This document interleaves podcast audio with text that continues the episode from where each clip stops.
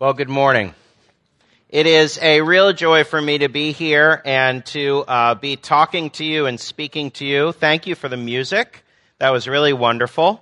Um, I loved the, uh, I thought that Riverdance was going to come out here during one of the songs. And so it's, uh, it's a joy for me to be here. And for those of you that, that, um, I, I've known, it's great to see you. And for those that I don't know so well, but saw, I am, I'm, just thrilled to be back here. That was my spot over there for a year, and God spoke to me over there. I trust he speaks all over the place here, right? But I know that he spoke to me over there, and we camped out on that, on one of the, the pews there, uh, and, and it's uh, it's just a, a real, real joy. Michael, thank you um, for, oh, there you are, for inviting me to come and share with you and share from my heart. I have uh, follow along. I listen to about maybe every other uh, sermon uh, here, and I'm usually when I'm driving, because I live in Los Angeles, and so um, half the time I'm in the car, right? And uh, so, yes, it was nice to be here yesterday. We, um, well, something was coming out of the sky yesterday. I don't quite know what it was. It was wet. It came in small little drops, but I, I haven't seen that since I was here the last time. And so it rained. There was a weekend that it rained this last winter in Los Angeles, but that was about it. But we're in L A. My wife and I, Annette, and our kids live in Los Angeles, serve with Jews for Jesus there, and uh, our ministry is going well. I will tell you that God... I believe um, deeply that God brought us down there, and God is leading us and moving us into what it is that we're going on. We've got a variety of different uh, uh, different projects going on. I will um, just give you one one project that we're working on that you can be praying for. One of the guys who is in our uh, in our community uh, down there, who's a believer, his name's Joe Glauberg. He is a writer. And he writes for T V uh, shows. Um, he wrote for T V shows in the late sixties and seventies. Um, he wrote the the pilot for Mork and Mindy. He wrote for Happy Days. Uh, uh, Joni Loves Chachi, right? All this stuff. Yeah, I know you still watch those. Um, but uh, so he's the writer, and he's written a really interesting play called My Brother the Rabbi. And it's based on a fictional conversation between Jesus and his siblings wrestling with how they understand and how their brother, the rabbi, could also be the Messiah. And it raises a lot of the same questions that, that many Jewish people ask today. And so uh, we are in the process of producing this play. And, you know, L A, everybody's a movie star or wants to be, right? So we're in the process of producing this play, and our plan is um, to have three performance, three weekend performances this July. And so I'm excited to see what it is, what the evangelistic uh, opportunities uh, we will have as a result of that. So as you pray for us, um, and as you think about uh, Jews for Jesus, you can pray. I will let you know how it goes. But it's one of the things that we're working on now, and I'm I'm pretty excited about it. Well, uh, we the genesis of this uh, meeting and me coming, uh, as Michael and I were talking, uh, was in connection with the Authentic Christianity series. Now, I'm not speaking from First John, uh, but I have been listening along and following along with what, what's been going on for you. And uh, I, uh, in a sense, am adding to that. So as I... Uh, open up and and as we talk through this passage in Hebrews, it is uh, my joy to be able to share with you some thoughts about authentic Christianity. And I'm I'm Jewish. Uh, I'm a Jewish believer in Jesus. Been a believer now about twenty-five years, and so my perspective of it comes from who I am and my background. Now I'm speaking from the book of Hebrews. I will tell you, I don't always speak from the book of Hebrews just because I'm Jewish, right? You know, it's my book, you know. But I got a kick out of it. A couple of uh, months ago, somebody said, you know, in Hebrew, the word is Yehudim, Jews. And I said, oh, the book of Jews. All right. I like the book of Hebrews better, so feel estranged. Turn to Jews chapter thirteen. Okay, so um, let me start off by just uh, telling you um, uh, just a little story and sharing with you something that brings together some of my thoughts. So, so several years ago, when I was just starting out um, with Jews for Jesus, one of the things that we often do is we speak around Passover, and we share in, in many churches around Passover, talking about the story of Passover and how it's related to Jesus as Messiah. And so I had the chance, after one of these meetings, to meet with a number of influential uh, leaders in the Southern Baptist denomination. Now, um, I was a fairly new believer. I was even newer in ministry. And frankly, I, I didn't know who any of these people were. And I wasn't totally sure what Southern Baptist was. Jewish guy, grew up in Northern California. Uh, yes, I attended a conservative Baptist church in my early days of faith, um, but really I went because the donuts before the service, okay? So, truth be told, so um, in the budget meeting, when you're talking about the donut budget, don't cut it. All right, so leave it up. So, um, I was speaking at a church outside of Cincinnati, Ohio, and uh, sharing, uh, and the pastor who I was staying with invited me to come along. And there was about twenty-five of us, uh, and several pastors, a couple of seminary leaders, and they were talking about the changes in the Southern Baptist Church. And he started out with a number of statistics that drew raised eyebrows and lots of oh and mmm, talking about, I, I don't totally remember exactly what he said, but it was it was along the lines of, you know, the church has changed. You know, no longer will you have the mayor in your church. No longer will you have the chief of police in your church. No longer will the main influencers be in your church. And and as the pastors um, were processing this, they all kind of looked disappointed, like they had lost something. And then the conversation uh, continued uh, for the next, I don't know, half an hour, forty-five minutes or so, about how do we get that back? Like, there was something that happened, the way it should have been is now broken. Well, I didn't really quite know what to think about this. Um, I didn't grow up in the Southern Baptist Church. I grew up Jewish. And in the Jewish community, we never had that. There was never a time where the mayor and the chief of police was in the synagogue. And so they visited, but they were never there on any continuous basis. And so I've thought about this over the last several years of, of my life in ministry, trying to a- ask this question, what is it that we expect from our faith? What is it that is authentic? What kind of influence ought we have? What does our society and recent history tell us versus what do the scriptures tell us about the way it is? And uh, the passage that we're going to look at has been, for me, a very critical answer to that question. So I'm going to ask you, if you haven't already, open up your Bibles. And I did make a mistake because I forgot to add a one. So we're in Hebrews thirteen, but we're going to read more than just the first three verses. We're going to read a few more verses.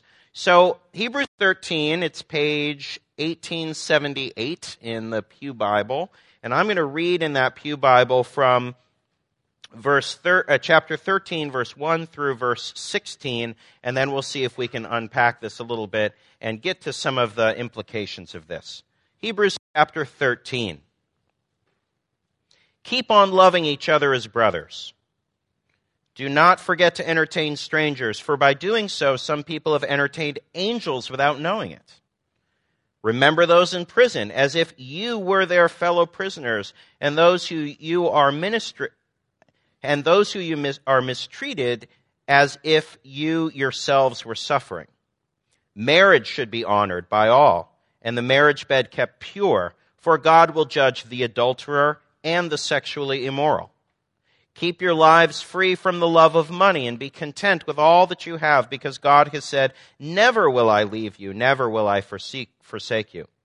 So we say with confidence, the Lord is my helper. I will not be afraid. What can man do to me? Remember your leaders who spoke the word of God to you. Consider the outcome of their way of life and imitate their faith. Jesus Christ is the same yesterday, today, and forever. Do not be carried away by all kinds of strange teaching, strange teachings. It is good for our hearts to be strengthened by grace, not by ceremonial foods, which are of no value to those who eat them.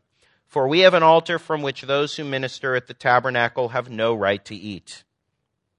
The high priest carries the blood of animals into the most holy place as a sin offering, but the bodies are burned outside the camp. And so Jesus also suffered outside the city gate to make the people holy through his own blood. Let us then go to him outside the camp, bearing his disgrace and reproach uh, he bore. For here we do not have an enduring city, but we are looking for the city that is to come. Through Jesus, therefore, let us continually offer to God a sacrifice of praise, the fruit of lips that confess his name, and do not forget to do good and to share with others. For such sacrifices, God is pleased.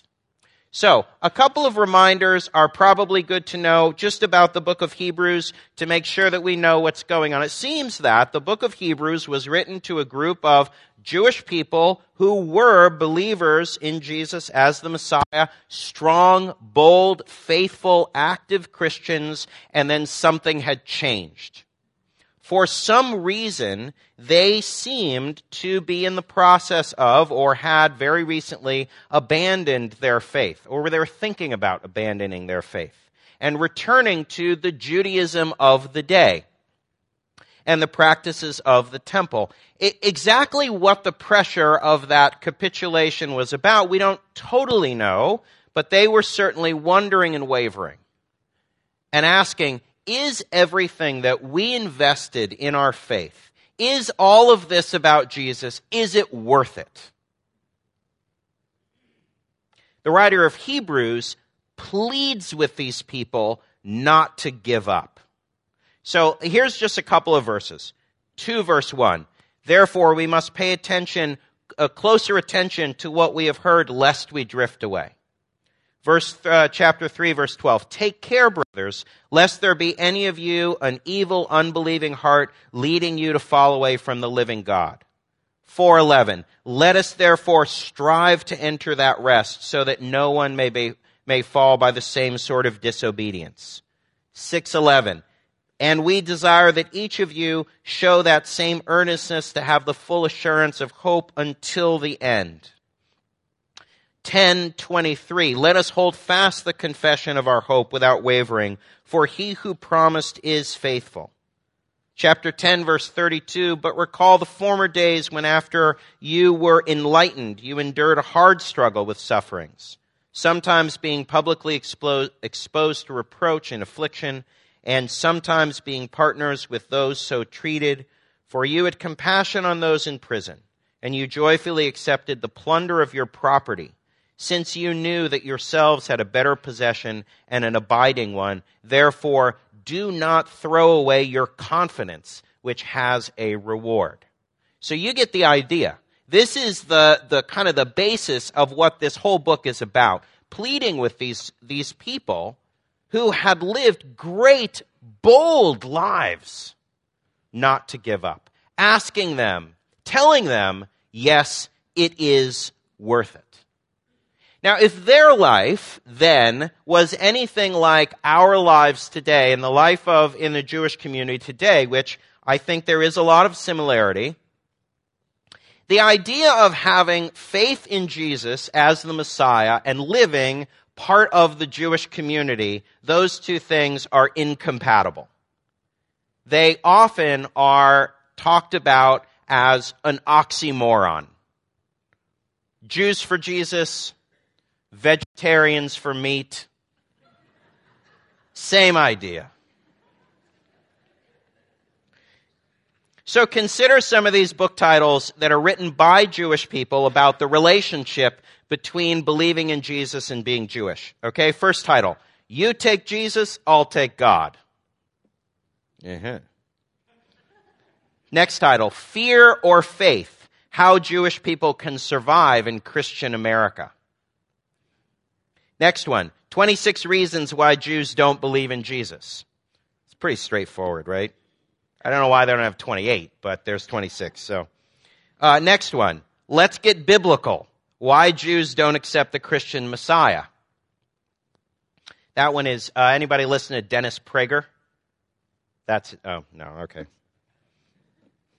And the next one, uh, The Real Messiah, A Jewish Response to Missionaries. So all of these books, in many ways, in, in, in really the foundation of these books is based on one idea and one issue, and that is survival. That the Jewish community today believes that Jews who believe in Jesus threaten the survival of the ongoing existence of the Jewish people. Now, the book of Hebrews seems to have been written in a similar environment. The book of Hebrews was probably written somewhere around seventy or eighty A D, right in that zone somewhere. The temple in Jerusalem was destroyed in seventy A D by the Romans. And what was going on in Israel at this point and in the Jewish community is they were wondering, how will we ever survive? And it is in that environment and in environments like that that it's not surprising that the community kind of closes ranks, right? And so there isn't room for the difference, differing opinions. There isn't room for Jewish people to believe in Jesus because we can't lose anybody. And so there's a sense of, uh, you're not one of us. Today, the Jewish community continues to say that to Jewish people who believe in Jesus. You just can't do it. It's just not acceptable. So why shouldn't they, these folks that are the audience in the book of Hebrews, why shouldn't they abandon their faith? Given the pressures, pressures they were facing, why shouldn't they throw in the towel? Maybe it would have been best to just stop taking this so seriously and join in the ranks uh, with the broader community. And for some of you, this is an all too familiar refrain that you hear every day in your own life. Why are you making such a big deal? You can't really believe this. You know it's just a fairy tale, right? No thoughtful, intelligent pe- person would ever think this. I'm sure you're one of the good ones, and you're not really that into it. On some level or another, we all face this kind of pressure to conform. I used to think it was something that actually I would grow out of. That peer pressure was somehow uh, exclusive to children. It got worse. And I grew up, and now I have children, and the pre- and all of those pressures continue, and all of those pressures are bearing down in this community in the book of Hebrews. So, what do we do? So, according to the book of Hebrews, why shouldn't we cave? Why shouldn't we throw in the towel? Well, well, the first thing that I would say is that certainly we don't believe in Jesus because we're going to have such an easy life. And many people in the broader Jewish community accuse Jewish people who believe in Jesus of doing just that. You want to fit in, so you believe in Jesus.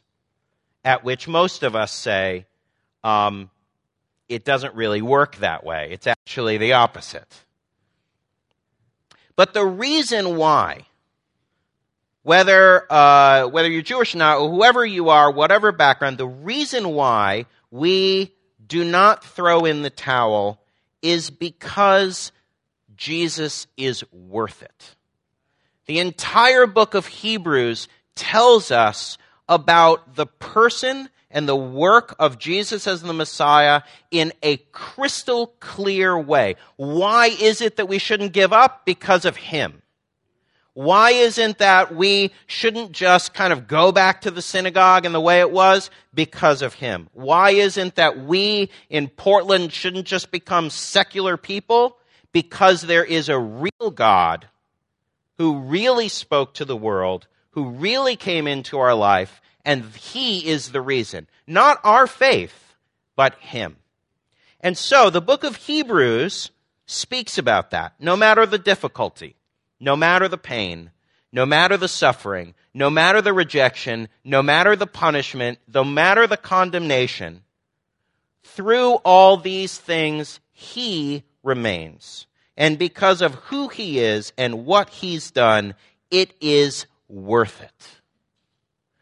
We make sacrifices. I flew here a couple of days ago, and this is college graduation weekend in Portland and most places around, you know, these couple weekends. And there are families flying all around and fathers all wringing their hands about how they're going to pay for all of this, right? You know, and making jokes.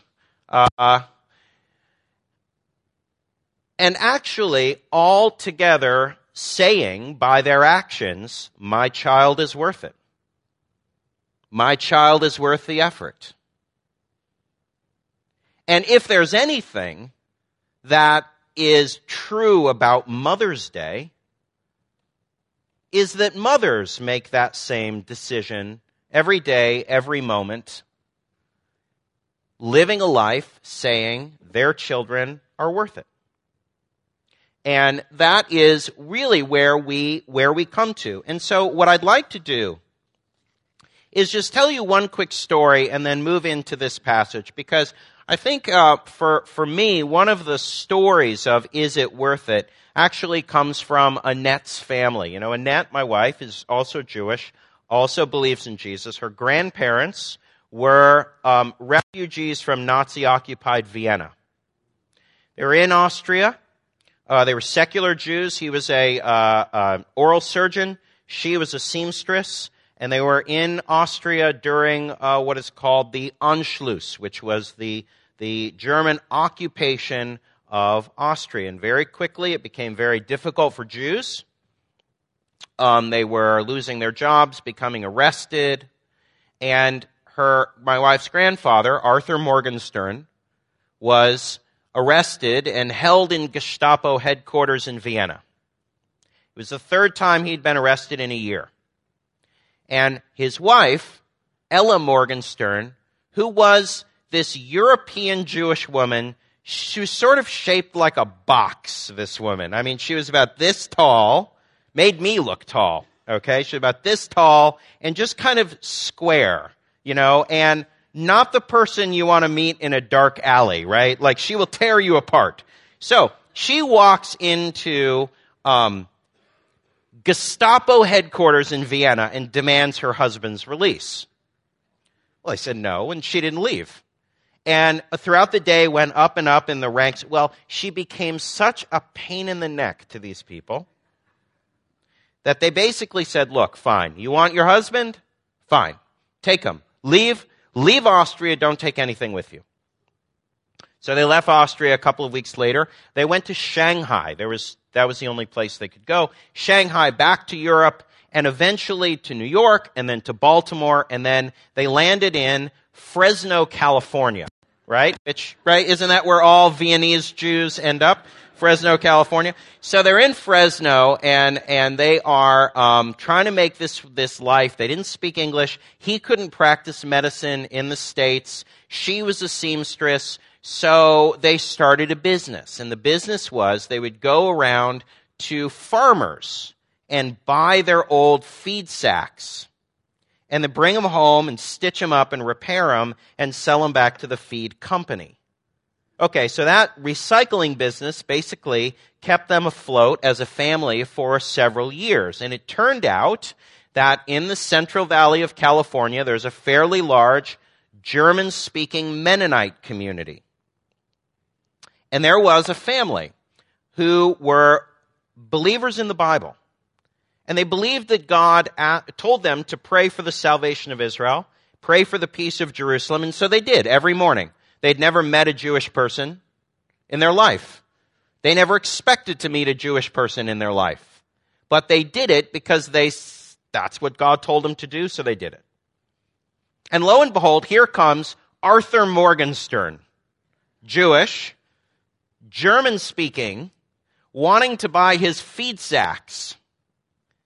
So every week or two when they would come, uh, the Krauss family, Mister Krauss would have coffee on, his Bible open on the kitchen table, and they would sell him the sacks, but they would also sit and argue and debate over the person of Jesus. And that went on for about a year and a half until finally, in the mid nineteen fifties, Arthur Morgenstern knelt down on the ground and invited Jesus to be his Savior, committed his life to him, and they became saved. The legacy of this faithful man I am deeply thankful for because my wife is part of it. And you know what, what strikes me about that is he was faithful and he was ready. He didn't give up. He didn't always know why it was that he was following. We don't always know why it is God asks us to be faithful. Often we're just being faithful. But for this man, and for certainly for Arthur Morgenstern, this was a life-changing moment. And as we are faithful in following him, God will bring about people and activities and events in our life that allow us to speak about his goodness. So, what does it look like, and this passage I think gives us a good example, of what it means not to throw in the towel? What does authentic, normal Christian life look like? Well, in the first eight verses of chapter thirteen, we have a bit of an indication. We've got a list of various things. One, exhibit love. Keep on loving each other as brothers. Do not forget to entertain strangers. Show hospitality. Remember those in prison. Remember the ones that are suffering because you too suffered once. Keep your marriages intact and holy. Be content with your material possessions. Keep your leaders in mind and seek to emulate them. I love it when I hear stories of Christians doing the right thing, don't you? We have a lot of stories about Christians doing the wrong thing. I love it when I hear that, oh, good stories, when Christians are living out these daily axioms in their life, when they're really truly showing hospitality, when they're committed to those in prison. The reality is much of the reason, much, almost all the reason why we ended up here at this church is because the Wilsey family invited us to their house on Thanksgiving, and the Miles family invited us to their house after a service. And I have to tell you, the being able to eat a meal with somebody else in their house is remarkable. It changed our lives. Certainly that year, and, and as a result of that year, in, in bringing us here, there is a huge, huge benefit to hospitality. Now, I'm not an angel. I'm not a prophet, right? I work for a nonprofit organization, but I'm sorry. Okay. Sorry. I couldn't resist. So, okay. But, you know, simply having a meal with somebody, it's just, isn't it one of the greatest things in life? And isn't it wonderful when somebody invites you into their home? You're not just going out to a restaurant or out for pizza, but you're actually going into their home where they make you something. It's wonderful. I love it. And it's normal for the way we are to function. It's normal.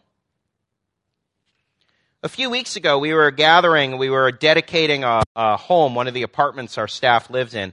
And uh, there was a young woman there who was part of, she was invited, she wasn't a believer. She made a comment, you know, all you guys are married. She said, nobody I know is married. I like that. I like that I was part of a community that values marriage. Even the people that weren't married value marriage. I like that she saw that. So why should we do any of these things? Again, because Jesus, who is the same yesterday, today, and forever, is there. Our levels of obedience will change. He never does. Our commitments to faithfulness will change, even falter from time to time. He never wavers. Our tomorrow sometimes is different than our yesterday. His never is. The end of this section doesn't end with, oh yeah, and you know what? If you do all these things, then God will be so happy with you. Because you know what? If you do all these things, you made it, man. You're in. The end of our obedience is not us. The end of our obedience is that Jesus, who is the same yesterday, today, and tomorrow. Because he is the reason why we don't throw in the towel. He is the reason why we stay committed, and he is the focus for everything that we are doing. So then, what's our expected outcome of these things? You do all this, right? You've made it. You're finally like doing what you're supposed to do. And therefore what? You're invited in, right? You're given a place of uh, of, of authority. No. Jesus said, uh, no, the writer of Hebrews says, good, now you're outside the gate. And you know what? Jesus is there too. So a few years ago when we were here, um, we had just moved. I'd served um, for twenty years with Jews for Jesus in New York City. And uh, we had come to Portland. I was going to seminary, and I thought, yeah, you know, yeah, seminary, study, theology, you know, Bible. How bad can that be? And what I distinctly remember was, it was so brutally difficult. And I remember having a conversation with Annette. We used to go for a walk almost every night. And I remember having a conversation saying to her, you know, Annette, it's not like I'm doing anything bad here. What's the deal? Why is it so difficult? And at that point, our family was going crazy. And I mean, I don't know if you remember, I certainly remember, we were just really in a difficult place, and we were just all knotted up. And I thought, you know, look at everything that I have to give. Look at me. Look at these good decisions I'm making. Doesn't this count for something? And my wife, ever the godly one, looked at me and simply asked me where I got that idea. And she said, you know, ease was never part of the deal. And by the way, the dog just, you know, so clean that little bit up there, so. Some have made the point, and a good one, that this passage has a connection to the sacrificial system, and it does, talking about how the sin offering on the Day of Atonement was offered, and Jesus is that offering, which he is. And just a little bit of a background that on once a year on the Day of Atonement, Yom Kippur, there would be a sacrifice. Two sacrifices, actually. A blood sacrifice where an animal would be killed, and in And in a in a spiritual way, that the the innocence of that lamb or that animal would be transferred to us, and the guilt that was on us would be transferred to the animal, and the animal would pay the price. Propitiation, right? And but then there would be a second sacrifice where uh, there would be another offering called a scapegoat offering, where God would put his hands on the on the kind of the head of the of the animal, and that animal would be led off into the wilderness as a way of God taking away our sins, showing us that God both pays the legal requirement for our sin and removes the burden of carrying the sin that we have in our daily lives. And that is certainly part of what's going on here, but much of that is the context. But what's key to the discussion is this idea of being outside the gate. Because that was really what was going on. They didn't want to be outside the gate. They wanted to be in the gate. They wanted to be inside the temple area, part of the discussion.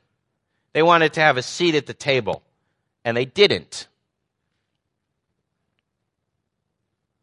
all that they went through, all that they sacrificed for, all the, the imprisonment, didn't that give them some sort of cred?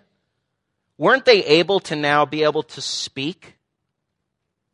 Wouldn't they have kind of gained their stripes, earned the respects and, and the accolades that come with it? Didn't they real? Didn't they uh, understand, the Jewish people in the temple, that we have something important to say? But what they forgot, these folks in the book of Hebrews, the uh, the the audience of this book, is that Jesus wasn't in the gate either. He was outside the gate. Annette wisely said to me, ease and comfort are never promised to believers. In fact, opposite, the, often the opposite is true. If we aim to follow him, go where he goes, live as he lived, we too are likely going to end up right where he is, outside the gate. And what's he doing there? Well, only paying for the sins of the world. So what you what for here in this passage, Jesus' work outside the gate is everything of what he did. This is where the death that he died actually counts, that he is that sin offering.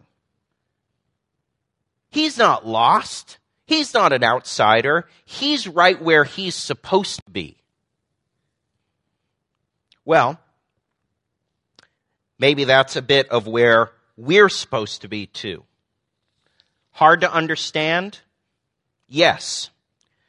It brings to mind what G- what Paul said about how to the natural man, for us, these things are like foolishness.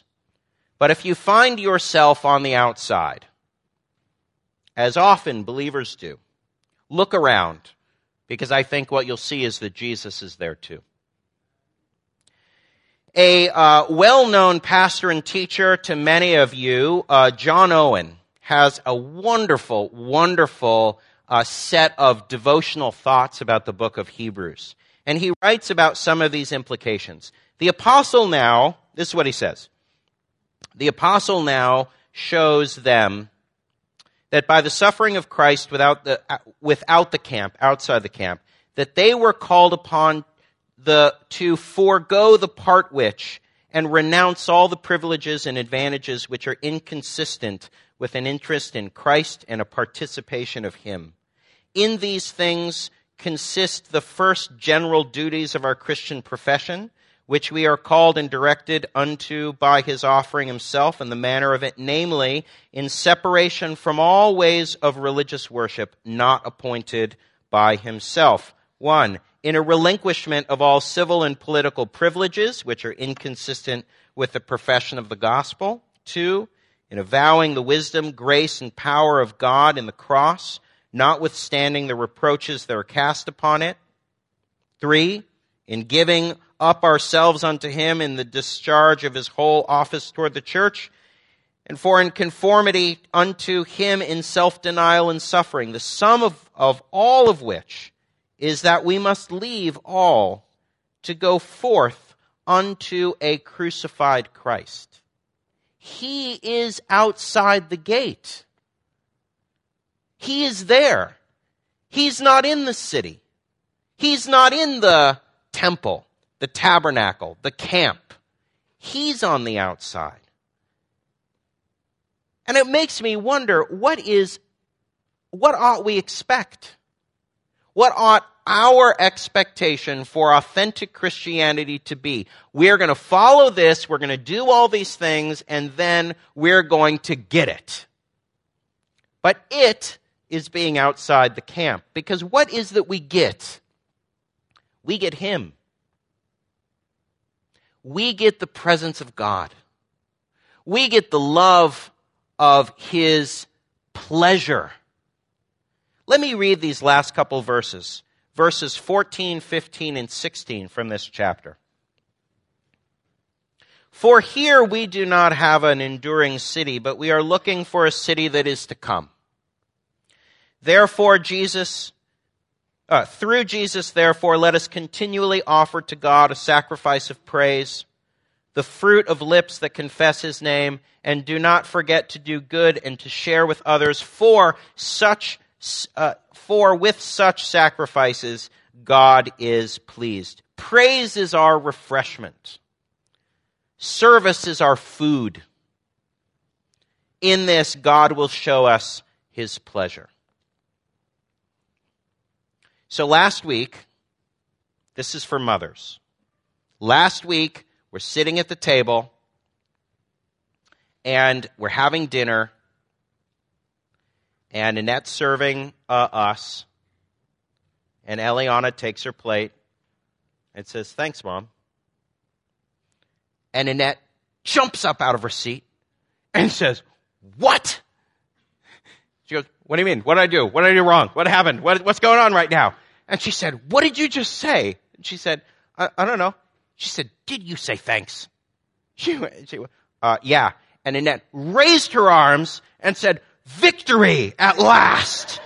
And it just, finally, after years of trying to get you to understand, finally, well, you know, I mean, she just, it it is, you know, when she hears that, you know, and I'm sitting there and I'm trying to understand what's going on myself. I'm like, yeah, right, I know, victory, okay, so. But it makes it all worth it. And what she said afterwards is she said, you know, everything that I've done for you and everything that I will continue to do for you is all there because I love you. I pour my pleasure into you. In fact, giving to you gives me the most pleasure that I have in life. And it's that that we don't throw away. God wants to give us his pleasure. God wants to show us his love. So what do we do? To the believer, are you on the outside? Good. You're right where you should be. That's our normal spot. Why? Because the guy that we follow is there too. Our normal spot is that outside the camp spot. You're right where you're supposed to be. Don't belong there? Well, actually, Jesus is there. So if you belong to him, you belong there too. Alone? Outcast? Never. Never. Never will God abandon you. Some of you hear those words and you say to yourself, "Oh yeah? Just wait. Because he'll abandon me." And we're here together as a community. If you don't believe that on your own, as a community, we tell you that's not true. Don't believe it. It's a lie. The God of the universe will not abandon you because he is there too. And remember always that the one who calls you outside the gate loves you more deeply than you can even imagine and pours his pleasure out upon you. And it is his pleasure and his presence that will sustain you in every and all situation. To the unbeliever, if you're here and you're not sure what to do, maybe you're wondering whether or not this is where you should throw in your chip. Know what you're walking into. You're not walking into a life of ease. You might be walking into a life of that's much more uncomfortable than you imagine. But what you are being offered through the gospel of Jesus is the opportunity to be with him. If you want to hear his voice, if you want to know his pleasure, follow him. Is it worth it? Absolutely. So I'm a Jewish guy speaking in a Baptist church. Right? Those things aren't supposed to happen, right? At least that's what they say. The only reason why I'm here is because God himself has shown himself to be faithful. And I'm not here because I filled out all the boxes on the checklist that said, yeah, you're good. You made it. Because what we have here is mentioned. Verse fourteen says, for here we do not have an enduring city, but we are looking for the city that is to come. Here together as a church is our hope. Are we in heaven? No, but we get a taste. We get a taste of what it will be like. We get the down payment. And that's what this place is. That's what we are together. Because he is here in our midst. And he transforms us. He brings us. He keeps us. He brought us here to begin with.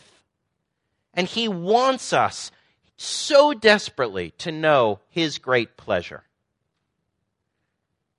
The little glimpse that my wife got when her daughter said thank you, I don't know, is maybe a little glimpse about what we have here. For you, that if you're thinking about throwing in the towel, I sure hope you don't. Because there is great reason to stay. And for you who are thinking about where to throw your chip in, what my word to you is, Jesus is worth it. We all have to throw our chip into something. Jesus is worth it. I hope and pray that these words speak to our hearts. I don't know if I'm supposed to pray, but I really want to, so I'm going to pray. Okay. Lord, thank you so much that you are a good God. Thank you, Father, that you have shown your pleasure upon us. God, thank you that you do not abandon us, that as we live our life as believers, God, that you too show us what it is to be outside the gate. Help us to trust you. Help us to rely on you. And Father, help us to believe that you are worth it and to set our eyes on you and this enduring city that we look forward to. Because there, Jesus, there we will truly be brought in to a great feast, to great joy, to great love, to fullness of life. And Father, help us to believe that that reality soon will come. In the mighty name of your Son, amen.